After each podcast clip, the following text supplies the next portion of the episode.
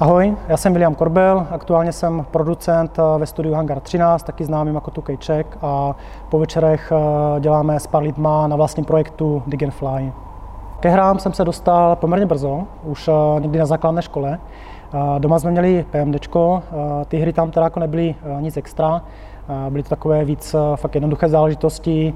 Takový příklad, eh, bylo to nějaké autičko, které se pohybalo v koridoru, eh, který víceméně jenom měnil tvar a šířku, ale později jsme se dostali doma kateričku, konkrétně Atari 800 XE a to už byla teda větší zábava. Tam ty hry byly mnohem, mnohem propracovanější, už měli nějaký ten příběh, grafiku.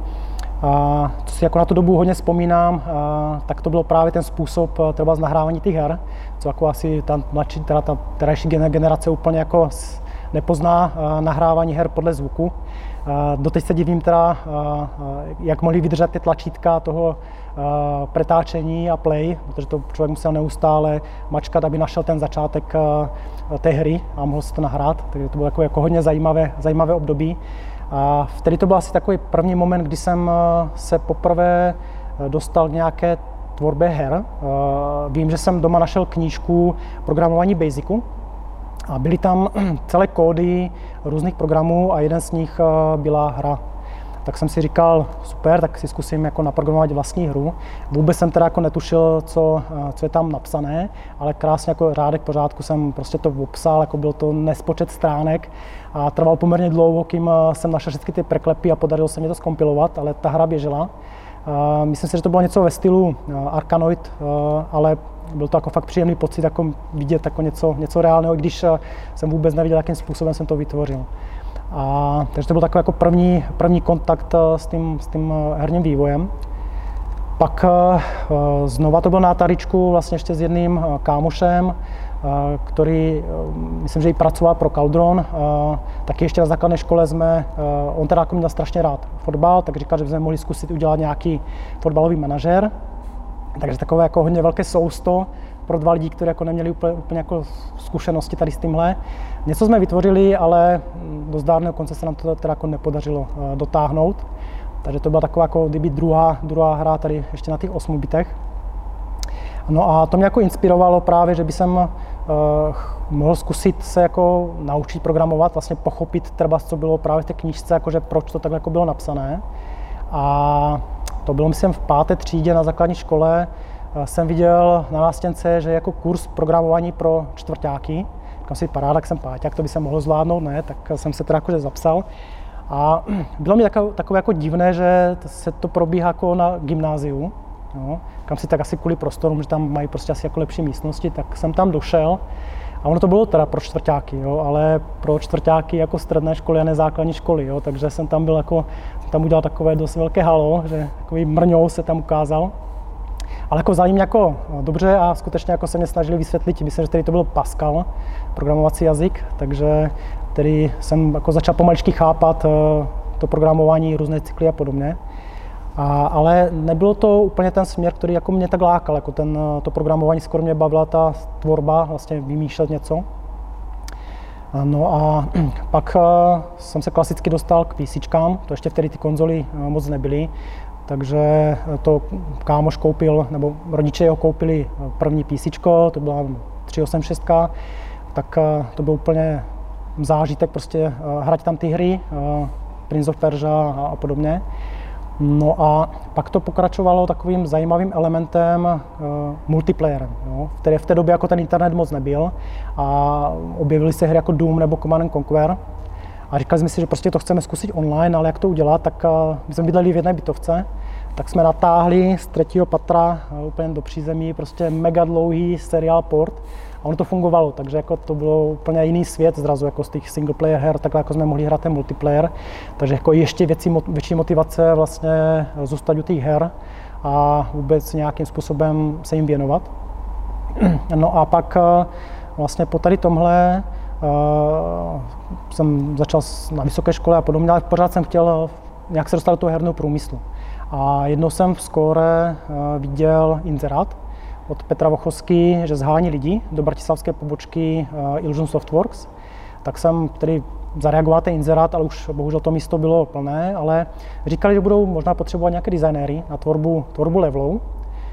do neoznámeného projektu a že když se naučím tvořit v nějakém editoru, tak že by mě mohli vzít. Tak mě vtedy ještě, protože jak říkám, vtedy ten internet nebyl tak, tak běžný, tak mě poslali v balíčku ještě CD právě s tím editorem, s nějakýma návodama a podobně, tak jsem vlastně začal tvořit tady v tomhle, poslal jsem jim to a měl jsem to štěstí teda, že mě vzali na pozici designéra. Takže to byl takový jako poprvé jako full-time job eh, eh, v hernom průmysle. Eh, tam jsem se dostal na projekt Chameleon, co je takový troška, bych řekl, nedoceněný projekt tady v Čechách nebo v Československu, co je troška škoda, protože ten projekt si myslím, že měl velký potenciál. Ono ta hra nakonec vyšla, Bohužel bez nějakého většího marketingu nevyšla ani celosvětově. Pokud se dobře vzpomínám, nakonec to vyšlo, myslím, jenom v Čechách, na Slovensku, v Rusku, v Polsku a možná ve Španělsku. Takže v Americe a podobně to se nikdy jako neobjevilo, co je velká škoda. Ta hra byla dělána na engine Mafie 1. Byla to stealthová záležitost. Ten hráč se mohl přepínat mezi first person a third person, co bylo takové jako neobvyklé na tu dobu. Plus tam byly ty stealth prvky a co bylo pro mě jako hodně zajímavé, bylo, že každá ta mise se odehrávala skutečně v jiném, v jiném státu, v jiném městě. Tam byl prostě Libanon, Afganistán, Írsko, takže jako skutečně ty prostředí byly úžasné, každé bylo úplně jiné ta hra byla možná fakt dohrát kompletně v stealth, eh, v stealth pozici. Bylo to možné dohrát i akčně, ale bylo to extrémně těžké, ale dalo se to. Chtěli jsme právě, jako aby to bylo možné dohrát tady tymahle dvoma, dvoma hmm. způsobama. Jaké bylo dělat na engineu Mafie stealth hru? Jakože ta Mafie totiž není úplně moc stealth. Že? Není, není. Eh, byla to výzva, ale eh, na počudování ten engine v celku jako byl tak univerzálně udělaný, že to, že to šlo poměrně dobře, jak kdyby eh, předělat. A měli jsme jako i šikovné vlastně programátory, kteří eh, byli schopni jako to zmodifikovat, aby, aby to tam šlo. Takže zase až tak jako velký problém tady v tomhleto, v tomhleto nebylo, jo, co se týká toho, toho engineu. Jo. Ono skutečně tady u těch uh, engineů, které jsou dělané uh, interně uh, vlastně pro, uh, pro požadavky studia, tak je, má to své výhody, nevýhody. Ty výhody jsou právě v tom, že eh, se to jednoduše přizpůsobuje právě tím, tím titulům. Nevýhoda je potom vlastně, že častokrát ty tooly pro ty vývojáře, vlastně pro ty tvůrce, nejsou až tak úplně dotažené. Tak to je taková jako kdyby nevýhoda tady u těch toolů. Ale jako ne, nebyl to vysloveně jako nějaký velký problém to předělat ten stealth. Příběh Chamelona teda byl o čem? Mm-hmm. Tvého otce, uh, on byl vel, velvyslanec a byl zavražděn. A ty jako uh, celou vlastně tuhle věc si viděl a eh, rozhodnul si se, že eh, toho vraha eh, najdeš, že ho vypátráš a pomstíš se. A kvůli tomu si se stal agentem CIA, aby si se dostával k různým informacím, které by ti právě pomohly vypátrat toho vraha. A to ti vlastně umožnilo právě díky tady těmhle indicím se dopracovat skrz různé ty krajiny a lidí právě k tomu, kdo zavraždil toho tvého otce. Tak tohle byla taková jako nosní část toho, toho příběhu. V době, kdy vyšel Chamalon, tak vlastně tenhle žánr byl docela populární, protože vycházel Splinter Cell, vycházel Metal Gear Solid. A mm-hmm. Vlastně škoda, že teda tím pádem jste se nedostali na ty trhy, kde tohle bylo populární. Jo, je to, je to přesně tak. Ono eh, v té době právě jako nastupoval právě trend tady těchto her. A my jsme chtěli na to reflektovat a jako tomu právě vznikal ten chameleon. A oproti tady tým hrám měl jednu obrovskou výhodu a to byl právě ten, ta různorodost toho prostředí. Skutečně každá ta mise byla úplně v jiné krajině, bylo to úplně jináč graficky laděné, takže v tom si myslím, že byl obrovský benefit. A ten gadgetový systém, co jsme tam měli, byl fakt různorodý, takže byla tam skutečně přidaná hodnota oproti těm ostatním hrám, takže i ty hráči toho Splinter Cellu by tam našli něco, něco nového. A to, že to jako nevyšlo, byla pro mě obrovská škoda, protože ono, tak jako Mafie, zanechala nějaké jako jméno toho českého herného průmyslu ve světě, tak si myslím, že i ten Chameleon by nějakým způsobem zanechal tu stopu toho českého herného průmyslu ve světě. No ale bohužel se nestalo a nevyšlo to no, celosvětově, co je obrovská škoda. Bohužel ke koncu se studio zavřelo, bylo to fakt těsně už před dokončením.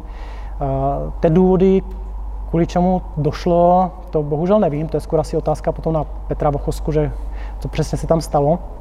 Každopádně, vlastně když se to studio zavíralo, tak pár lidí mělo možnost se přesunout do brněnské pobočky na jiný projekt. A vím, že tedy hodně lidí se přesunulo do nové vznikajícího studia Tentacle, tam myslím, že dělali Elveon, to byla nějaká RPG hra, nakonec ani nevyšla, pokud si dobře vzpomínám. A já jsem tedy přemýšlel, že či zůstanu v Bratislavě, anebo se přesunu teda do brněnské pobočky. Nakonec to rozhodnutí jsem měl takové trošku jednodušší, protože jsem měl přítelkyni v Brně, tak jsem si říkal teda, že se přesunu do, toho, do, toho Brně, do té brněnské pobočky, když jako hodně právě kolegů zůstalo v té Bratislavě, takže jako nebylo to úplně jako jednoduché rozhodnutí. A myslím si, že jsem udělal dobře, protože skutečně potom to, co mě to umožnilo jako zažít v tom hernom průmysle, tak stálo to za to.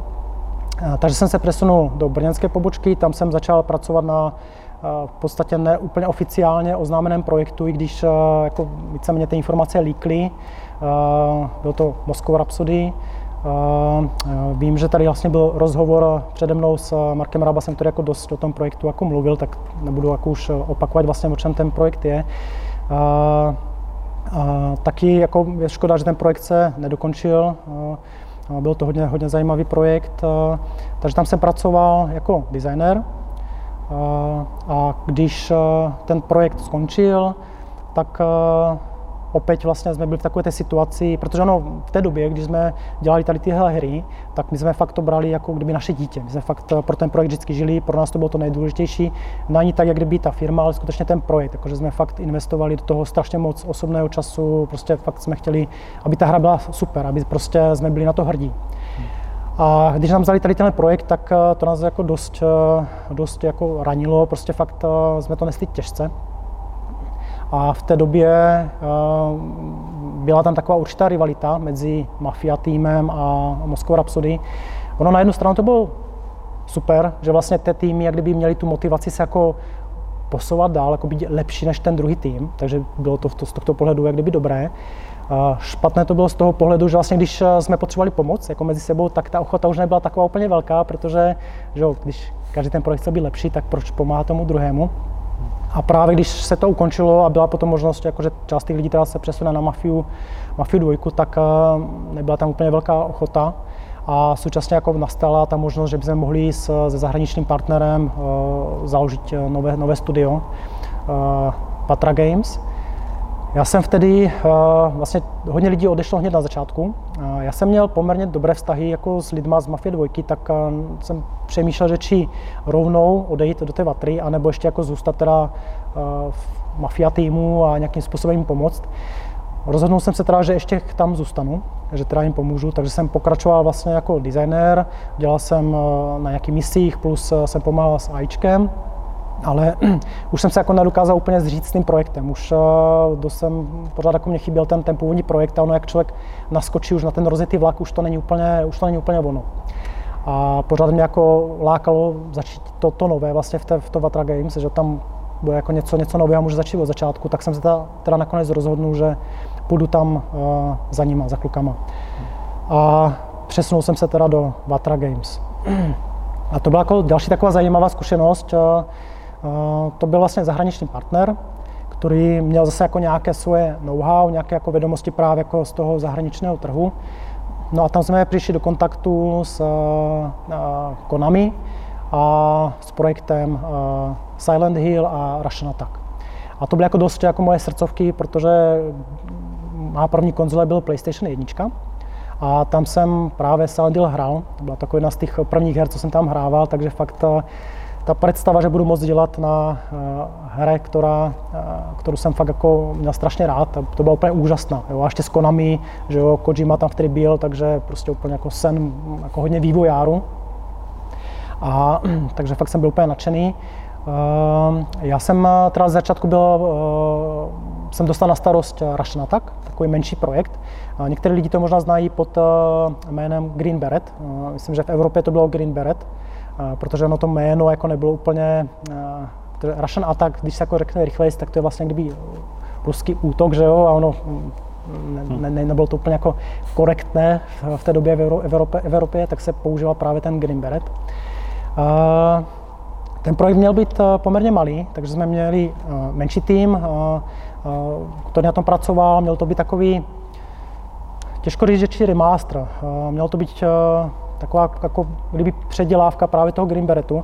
A to je vždycky takové jako to nejtěžší, protože když se předělává nějaký starší projekt, tak člověk jako balancuje na té hraně, jo, že udělat to skutečně jako jednak jednej k tomu původnímu, a třeba jenom vylepšit tu grafiku a trošička tu gameplay, aby jako ty starý hráči jako viděli v tom to, co tam vlastně jako hrají kdysi, ale to zase jako neosloví těch nových hráčů, že jo.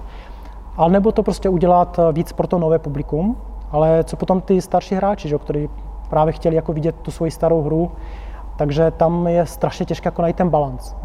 A myslím si, že Rašana taky trošku jako na tady tohle doplatil, eh, že ten balans se asi nepodařilo úplně jako dobré, dobré najít.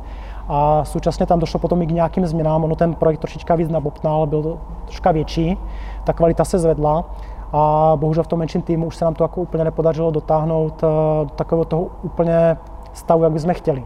Ale bez tak si myslím, že ta hra jako je dobrá a určitě jako stojí jako za, za, eh, za to zkusit. No a pak vlastně jsem, byl, eh, jsem se přesunul na Silent Hill. Tam jsem měl možnost se právě jako dostat do kontaktu s japonskými designérama. A bylo to jako zajímavé vidět vlastně tady ten svět té japonské kultury, protože ona fakt funguje úplně, úplně jiným, jiným způsobem, nebo to jejich smýšlení je fakt jiné než to naše evropské. Jo. Ten Silent Hill, jak jsme se vůbec k němu dostali, ono vlastně Konami chtělo trošička víc ten Silent Hill přiblížit tomu, tomu evropskému eh, trhu nebo i vlastně tomu americkému. A řekli si vlastně, když se tam, když dostane nějaký evropský tým, tak eh, tam přidají nějaké takové ty víc eh, západné prvky. Tak kvůli tomu vlastně jsme se i k tomu takhle jako dostali. Nebo jako byla to jedna z věcí.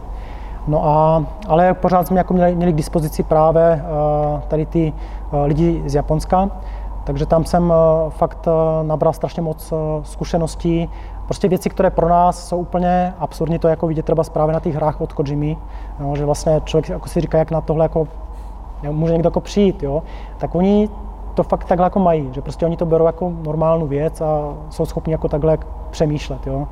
Takže to byla taky jako vynikající zkušenost, tady ten, ten Silent Hill. Jako vy jste třeba měli svobodu ten, mm-hmm. v tom? No, uh, ta svoboda byla v celku velká. Dali nám jako hodně, hodně jako prostor na to tam dát jako svoje, svoje nápady. A co se týká těch, těch japonských designérů, tam byla vidět ta obrovská pracovitost. Že skutečně jsem byl překvapen, jak oni byli schopni trávit nespočet hodin v té práci, skutečně dávat do toho maximum. A byli fakt perfekcionalisti, detailisti, Eh, nekoukali eh, častokrát na ten realismus, že dám příklad jako různé animace, že my když eh, se dělá třeba z různé jako bojové umění a podobně, tak se snažíme jako častokrát vycházet skutečně z těch reálných věcí, aby skutečně ten pohyb korespondoval s tím, co jako v reálu je možné. A oni se jako nebali ty hranice posouvat. Jo? Že vlastně třeba ta lidská bytost eh, by ty klouby tak neohla, nebo prostě eh, fakt to byli schopni dohnat do extrému. On je to krásně vidět třeba na těch různých zbraních, jo? že eh, když tam má nějaká postavička meč, tak je prostě obrovský. Jo? Evropské publikum nebo evropský vlastně vývojáři jako takhle velké zbraně Trebars by nepoužili právě z toho důvodu, že se víc blíží k tím, k tím reálným věcem, takže třeba se podívat, jak to bylo v tom středověku a použiju třeba zbraně tady z tohto. Jo, že oni víc tam dávají tu fantazii, bych řekl, než, než jako naši evropský ty. Tím samozřejmě jako nechci říct, že bychom jako nebyli schopni jako tvořit takhle, nebo že bychom neměli tu fantazii, jenom jako používáme troška jiným způsobem. Jo? Používáme jako troška jiné, jiné věci. Jo? Ono možná i ty, eh, třeba co mě jako se mně líbí, jak dokážou oni pracovat s emocemi, s postavama. Jo? Že dokážou skutečně ty emoce vyhnat opět do toho extrému. Eh, skutečně ty charaktery dokážou krásně vybudovat. Eh, samozřejmě potom ten příběh nebo ty hry jsou poměrně dlouhé.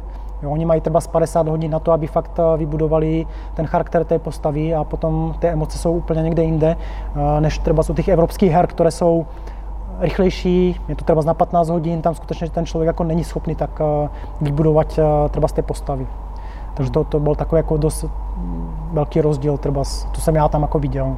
Jaké jste potom měli přijetí, když jste tu hru dodělali? No, uh, já bych řekl, že nebylo vůbec špatné. Opět bylo takové trošku možná kontroverzní, že část lidí právě protože jsme tam přidali ty evropské elementy, tak už říkají, no a to není ten, ten původní Silent Hill, kdyby to dělali Japonci, tak by to bylo prostě jako lepší. Ale zase byla část publika, která to chválila. Skutečně, že byli lidi, kteří říkali to jako jeden z nejlepších Silent Hillů, co hráli. takže byl takový jako půl na půl. Jo. Nemyslím si, že by byly vysloveně nějaké špatné recenze. Myslím si, že fakt stojí za to, to opět zkusit tu hru a udělat si ten názor jako, jako samostatný. Jo. Bylo super třeba, že tam ten Silent Hill měl jako hodně konců, takže bylo možné tam si zahrát tu hru jako více možnostma a ty konce byly fakt, fakt hodně různé. Jo. Takže já si myslím, že to nebylo vůbec přijato špatně, ten Silent Hill. A ty jako z hráčského pohledu si potom hrál ty další díly, co vyšly potom vašem, nebo? No, bohužel jsem neměl tu možnost z důvodu času.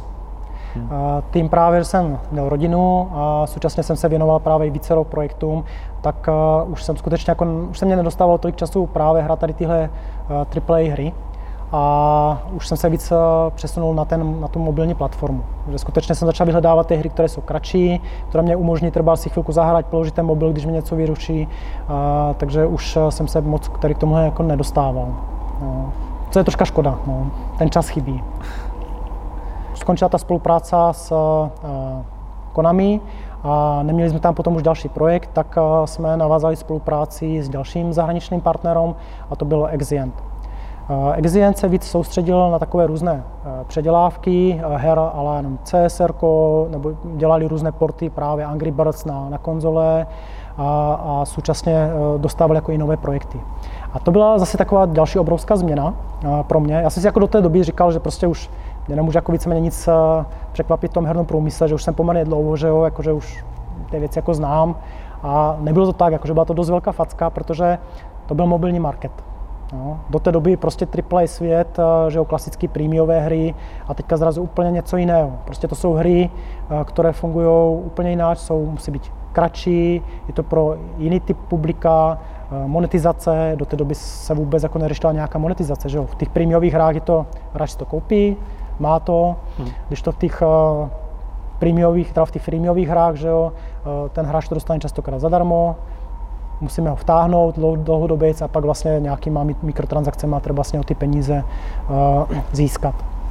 Takže to byl úplně jiný svět. Uh, tady jsme uh, měli možnost spolupracovat s Roviem, takže zase obrovská zkušenost pro mě. Vidět vlastně lidi, kteří dělají na Angry Birds, takže vlastně tak, jak jsem měl u toho AAA světa možnost pracovat na Silent Hill, tak tady zase, zase jako na Angry Birds, takže taky taková ikona vlastně pro, uh, pro mobilní, mobilní market. Uh, takže tam jsem se úplně musel naučit nové věci, úplně od základu. takže tam jsme dokončili uh, mobilní hru Angry Birds eh, Go. To byla taková závodní hra ze světa Angry Birds. No a potom opět vlastně došlo k ukončení spolupráce a už jsme si teda řekli, že zkusíme to kdyby samostatně a vzniklo studio Gamma June. Tam už jsme to skutečně jako dělali vlastně jak kdyby pod svojí taktovkou.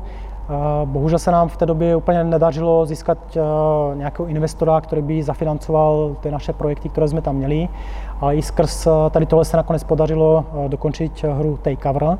To já už teda jako jsem konce toho projektu nebyl, už jsem vlastně odešel dřív, ale poprvé tady tomhle jsem pracoval ještě, nebo byl jsem osloven Petrem Vochoskou, protože rozjížděl nové studio Icarus Game, které se věnovalo hidden object hrám. takže zase jsem si říkal, no, to může být jako zajímavé. to je zase jako nový typ her.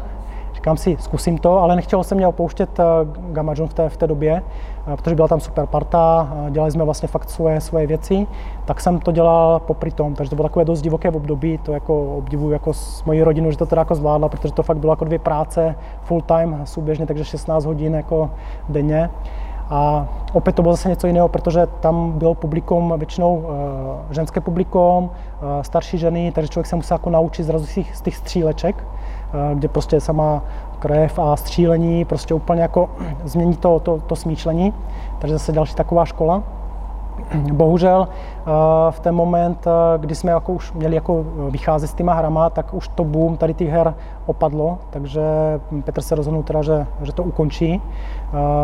Takže pak jsem se musel vlastně rozhodnout, co a jak dál, že či teda zůstanu v tom Gamayunu, tím, že tam nebyl nějaký projekt, který by byl zafinancován investorem a nebyl tam vlastně jako něco, na čem jsme fakt plnohodnotně pracovali, tak jsem v ten moment jsem vlastně dostal ponuku z Tukej, či se nechci vrátit. Já jsem chvilku přemýšlel teda, že či do toho jít, protože pravda, jako, že v jeden moment Tukej jako neměl úplně jako dobrou pověst, ale věděl jsem, že tam došlo k hodně velkým změnám, takže jsem se bavil s klukama, co tam byli, teda, že jak to tam vypadá tak a přesvědčili mě teda, že fakt je to mnohem lepší. A tak jsem se rozhodl teda, že jo, že opustím Gamaju, že se presunu do Tukej, vrátím se tam a to už bylo na pozici producenta.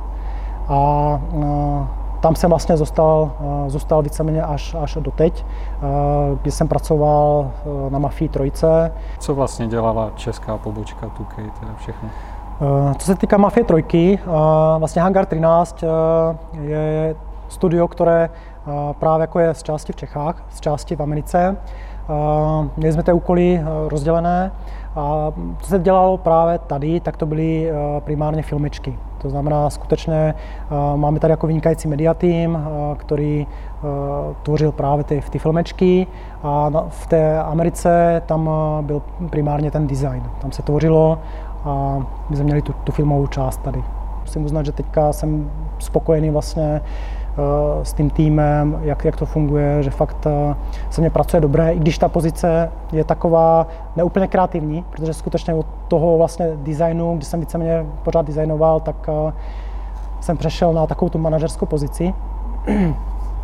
A to byla jako, tak, taková jako jedna z věcí, která mě motivovala víc se věnovat právě tím svým projektům, aby jsem jak kdyby úplně nezakrněl, aby jsem fakt zůstal fakt v tom tvořivém tvůrčím procesu. Uh, tak uh, nechci říct, že, že jako v tenhle moment vzniknul uh, Wood, uh, Wood Games, uh, on vzniknul už trošička dřív, uh, ale až uh, teďka jako víc jsem se věnoval právě tady té tvůrčí, tvůrčí věci. Ono to bylo takové, jak kdyby zoskupení právě jako vývojářů, který uh, mají jako full-time job právě jako hry, a chcou popri tom tvořit jako něco vlastního, protože ono většinou, když eh, člověk dělá jako něco pro velkou společnost, tak nemá, nemá tu svobodu. Jo?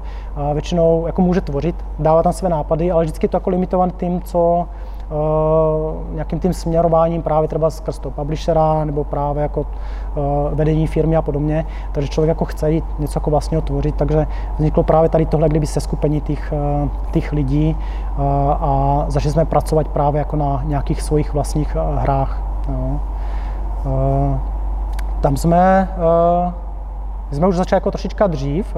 První hra byla In the Deep, to jako není moc jako známý, známý projekt. Kdysi dávno Unreal se snažil posunout engine, svůj engine jako mezi více lidí, aby to bylo jako takové víc pro tu, pro tu komunitu, protože do té doby byl Unreal placený, byl poměrně drahý a chtěli jako podobně jako uh, uh, Unity, aby jako vznikla nějaká komunita, bylo to zdarma a třeba se platil nějaké royalties a podobně potom, když ten projekt je úspěšný.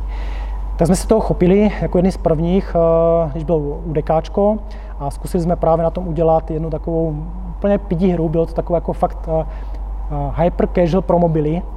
To vtedy byli vlastně i s Unreal úplně překvapení, že jsme jako použili tak robustný engine na prostě velké hry, na něco úplně prostě fakt hyper casual.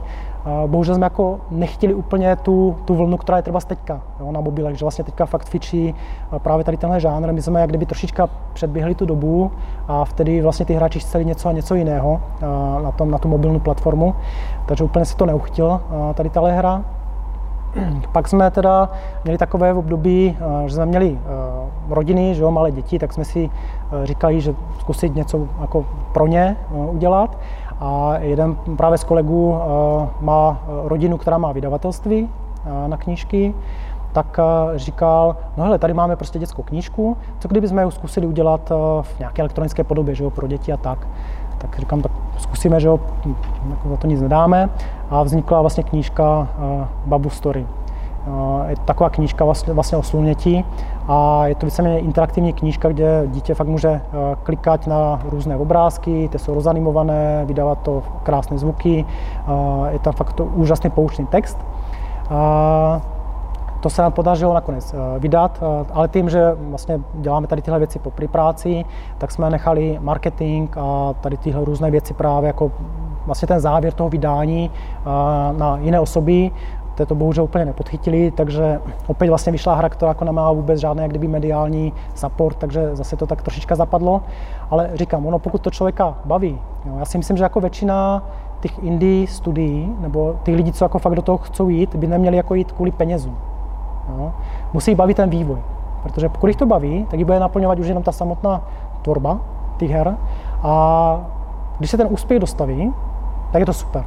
Můžou pak pokračovat v tom, můžou dělat, co chcou, když se to nedostaví, tak je to nezničí. Protože jako je fakt strašně moc indie studií, kde to vidím prostě, že mají za cíl jenom udělat tu nejdokonalejší hru a vidí jenom to prostě jako jenom ten úspěch. Pořád jako se snaží jako vidět ten úspěch a prostě ty peníze, protože všude okolo jsou jako peníze, že jako mají pocit, že to získají, ono to fakt uh, není dobře se na to upnout, jo, protože pak ten neúspěch strašně bolí. Jo. Takže ale nám tohle jako právě pomáhalo tím, že jsme chtěli tvořit a dělali jsme to z tohoto důvodu, tak uh, nám to vůbec nevadilo a motivovalo nás to jako dál pokračovat v, těch, eh, v té tvorbě. A tak vlastně jsme se posunuli k eh, té hře Dig Fly. Sám teďka takové hry vyhledáváš, takže to tě k tomu vedlo? Jo, přesně, přesně tak. No. Dig Fly, ono to mělo takový jako zajímavý ten původ, to je právě to, že jak jsem neměl ten čas a hrál jsem ty mobilné hry a měl jsem jako rád nějaké žánry. Bylo to vlastně idle, takzvané clicker games, pak eh, match 3 hry, eh, jako ty spojovací, že jo, kdy člověk spojuje kameny a ještě potom eh, nějaké jako jednodušší strategie a z těch strategií hodně jako mě ovlivnilo třeba FTL. Jo.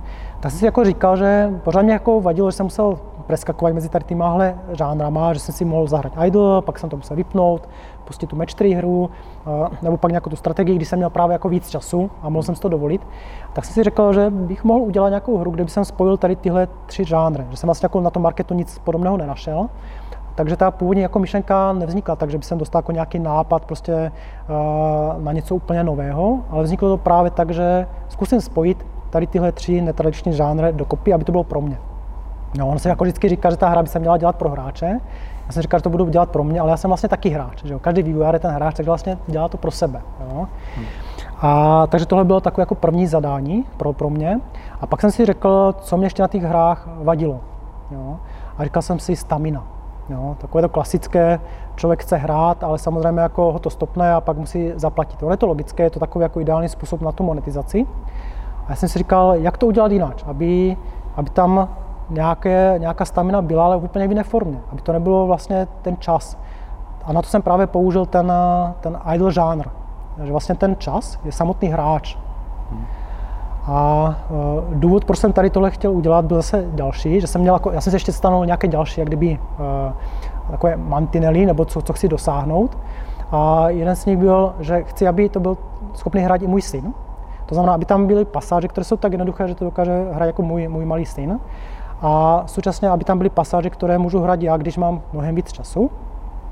A, a pak jsem a, chtěl, aby, a, aby to bylo skutečně zdarma, aby když to vydám na ten trh, aby, aby to byla klasicky taková ta, ta firmiová hra. Takže tohle jsem si jako stanovil jako za, za mantinely. A ještě úplně poslední věc, co tam byla, že aby jsem to mohl hrát třeba počas nějakého meetingu. Jo. Když je nudný meeting, člověk se nudí, že jo, tak nemůže koukat do toho mobilu, nebo může, ale pak působí divně, že jo, tak aby jsem třeba tu hru mohl hrát pod stolem a mohl se jako nějakým způsobem věnovat lidem, co jsem kolem mě. A to jsem zase jako právě využil uh, tu idle hru a tu staminu, uh, aby člověk si třeba mohl nagrindit tu staminu a pak, když skončí ten nudný meeting, jo, tak uh, může potom, a když má víc času, že jo, tak může to potom využít na to hraní. Takže tohle jsem si jako zadefinoval a pustil jsem se do toho. No, tu myšlenku, když jsem mu rozpracoval, jako to trvalo nějakou dobu. No, ta hra, uh, nebo ta myšlenka jako byla už pár let zpátky, takže ono poměrně ta hra jako dlouho ve vývoji, jako tak, takovém, když to vezmeme od počáteční myšlenky. No a dal jsem potom, eh, nejdřív, nejdřív jsem jako začal pracovat na tom sám, ale postupně vlastně, jak jsem tam přidával věci, tak jsem zjistil, že nejsou tak schopný programátor nebo grafik, aby jsem byl schopný to udělat prostě jako v jedné osobě, tak jsem začal právě jako oslovovat eh, lidí, co eh, byli z branže a viděl jsem, že chcou tvořit něco vlastného, tak eh, jsme si tak jako dali dokopy, ten projekt se jim zalíbil a postupně jsme to dotahovali skoro až do konce. No a aktuálně teďka vlastně jsme ve fázi, kdy tu hru máme víceméně hotovou. Je to, víceméně už jsme ji testovali no, u pár lidí, takže byl takový, jak kdyby uh, close beta by se dal, dal na, na, nazvat. Jo. Je to takové to, jak kdyby nejtěžší období vždycky pro toho vývojáře, protože uh, každá ta změna, nebo každý ten feedback, ono většinou ty lidi samozřejmě feedbackují vždycky to negativné, to, co jako se jim nelíbí na té, na té hře, aby, jako vám, aby vás jako někam posunuli. Jo? Takže ono vždycky jako člověk to těžko nese, že, jo? že tam prostě jako je něco jako negativného. A současně každá ta změna tím, že ta hra je jak kdyby skoro hotová, tak znamená strašně moc námahy. Jo? Uh, jako nejdůležitější je, aby fungoval vždycky ten core loop v té hře. Pokud tohle jako nefunguje u toho u těch testů, tak to už je potom velký problém. To už jako potom znamená vždycky jako překopat celou tu hru. Takže fakt jako základ je to vždycky jako taková i rada pro těch indie vývojářů, testovat ten core loop co nejdřív. Prostě nemusí být ta grafika tam hotová, nemusí být prostě to vyladěné, ale zkusit ten core loop, tu hlavní mechaniku, či funguje dobře, či se to uchytí u těch, u těch hráčů. Pokud tohle jim funguje, tak už pak ten zbytek, to už jsou drobnosti, které se dají ladit, které, které už uh, není problém tolik modifikovat. Takže nám jako naštěstí ta beta ukázala, že ten core loop funguje dobře. A, a teďka už jenom ladíme ty drobnosti. Jak jsem říkal, ještě protože to takové to těžké v období, protože každá ta změna už není tak vidět. Jo? Každá věc, co ten člověk už přidá, tak už není tak viditelná jako na tom začátku toho, toho projektu. Že? Když člověk udělá nějakou boxovou scénu a pak změní tu grafiku, tak je tam obrovský skok. Je to okamžitě vizuálně, to je motivace vlastně pro ty lidi. Tak proto jako i hodně jako těch indie vývojářů častokrát eh, odpadává právě u toho konce toho projektu. No, to je vždycky to nejtěžší období pro ně. No a ještě bych jako trošku jako něco řekl k té uh, hře samotné. Uh, mě vlastně bavil jak kdyby ten eh, vesmír, ten univerz, takže ta hra se odehrává právě v tom vesmíre. Uh, trošička jsme to, já teda úplně jako neholduju nějakým příběhom vlastně v těch mobilních hrách, protože člověk jako uh, nemá tolik času se do toho příběhu dostat a ono hlavně, jako když se nějakým způsobem vypráví, tak eh, je fakt potřeba na to nějakou dobu a jak člověk to zahra za pět minut, odloží to, třeba zvrátit se k tomu po nějaké době, tak už eh, ten příběh je trhaný a už jako člověk musí vzpomínat vlastně, o čem byl ten začátek. Takže úplně to jako nemám rád tady v těchto mobilních hrách, ale bez tak jsme tam dali jako uh, příběh uh, právě pro lidi, kteří uh, chcou vědět vlastně, proč to, proč to hrají. A celé je to vlastně o nějakém globálním oteplování, takové, dal by se říct, možná teď jako kliše, že jo, a, ale chtěli jsme to tam trošku jako poukázat na tady tohle, takže a, vlastně planeta není na tom úplně dobře a snaží se vybudovat štít právě, teďka by jako fyzici úplně jako a, se zřali z kůže, že vlastně to úplně jako není jako položeno na fyzikálních základech, ale jako a, v těch hrách to zase až tak nevadí. A, podstatné je právě jako nějaká netradiční myšlenka, že hmm. něco něco, co jako uh, může být fakt fikce. Takže vlastně uh, lidi se snaží jako vybudovat štít a nemají tolik zdrojů, takže se rozhodnou právě uh, vysílat různé explorery právě do okolitého světa, protože mají ty technologie právě, aby objevovali další světy a umožnit jim právě jako těžit ty materiály. No a jeden vlastně jako z těch explorerů byl tvůj otec, ten se bohužel ztratil, No a ty vlastně, když si dospěl, tak se rozhodnou, že se tak jako vydáš a takhle uh, sbírat ty materiály a současně popri tom budeš jako hledat toho svého otce, takže taková dvojitá motivace. Uh, no a uh, začneš, přistaneš na nějaké planetě a začneš ji kolonizovat, začneš získávat ty materiály, které pak vlastně posíláš na Zem. Takže to je takový kdyby uh, jednoduchý příběh tady k té hře a celé se to skutečně odehrává eh, v tom vesmíru. Je tam, eh, jsou tam takové tři části. Pro mě je právě na té planetě, kde ten hráč právě těží eh, ve formě té idle hry, té klikací hry, vlastně těží rudu, z které pak získává ty materiály. Pak tady tohle vlastně používá jako zdroje na expedice. Ty expedice samotné už odehrávají se ve formě match 3 hry, takže tady, tady už ten druhý žánr. A jak to spojuje vlastně ten strategický element, ta třeba to faster than light. Mně se právě jako hodně líbilo, jak tam se pracovalo s těma loděma, že tam byly různé sloty, hráč se musel rozhodovat, jaké, jaké zbraně, jaké systémy použije právě proto, aby tím univerzem byl schopný uh, proplout a uh, zachránit se tak jsem chtěl jako něco podobného tady, takže hráč právě jako má různé lodě a s různýma slotama a je schopný právě jako e, určovat si, jaké systémy, jaké zbraně bude používat a tady tyhle zbraně mu právě pak modifikují tu, tu samotnou match 4 hru. Takže takhle jsme jako spojili ty tři žánry, žánry dokopy. Hm. Takže asi tolik. Dig and Fly. Nepoužíváte takovou tu nejklasičtější monetizaci, že prostě mm-hmm. máš jenom nějakých omezených pár tahů, které můžeš dělat a pak musíš čekat nebo zaplatit. Jak to máte v plánu mm-hmm. nějak? Jakým způsobem to máme monetizované? Tak no. monetizace je vlastně založená hlavně na uh, věcech, které jsou permanentnějšího charakteru. To znamená, uh, je tam třeba inventár, který hráč má k dispozici určité vlastně skladisko právě na ty, na ty materiály, na ty zbraně, takže rozširuje tady tohle. A pak tím, že to je vlastně založené na tom uh, idle žánru a tam vlastně funguje to, že nazbírat co nejvíc uh, kdyby třeba z uh, peněz, nebo je to vždycky o nějakém čísle, které je, se inkrementálně zvedá a vlastně hráč má jako dobrý pocit, když dosáhne co nejvyšší číslo, tak jsou tam právě jako různé sloty,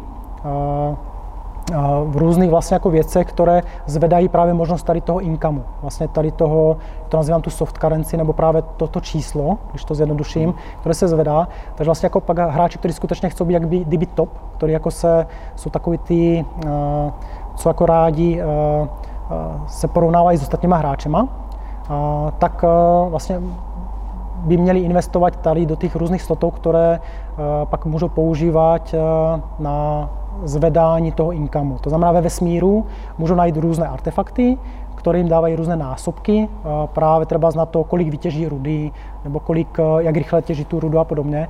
A když si nakoupí tady ty sloty, tak můžou tam pak přidávat tady tyhle artefakty.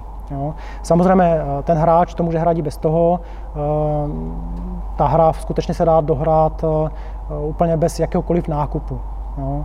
Jenom je to právě pro toho hráče příjemnější, třeba když má jako větší ten inventár, nemusí tolik přemýšlet, eh, který materiál prodá, nebo si ho nechá, může si skutečně jako na tom skladu držet těch věcí víc. Nemusí potom třeba eh, tolik grindit eh, ten materiál znova a znova, protože třeba neměl ten prostor a nemohl si to, nemohl si to nechat.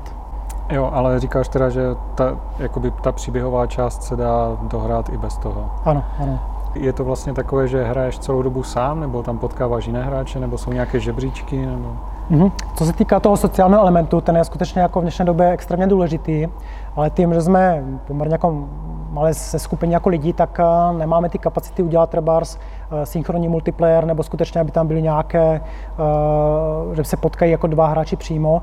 Takže je to skôr v takové nepřímé formě, takovém tom asynchronním multiplayeru nebo socializaci. To znamená, budou tam různé leaderboardy, takže jako hráči budou vidět vlastně, kdo kolik přispěl vlastně na tu záchranu světa. Jo? Takže vlastně ten člověk musí se vždycky rozhodnout. Investuju víc eh, do té své základně, aby jsem ještě víc vytěžil, aby jsem pak mohl ještě víc poslat na tu záchranu světa, anebo rovnou budu posílat jako víc peněz právě, aby jsem se v tom žebříčku mezi těma hráčema, kteří posílají právě ty, ty zdroje na tu záchranu světa, posunul výš. Takže to je takový jako první, takový nejjednodušší vlastně, jak, jak kdyby sociální systém.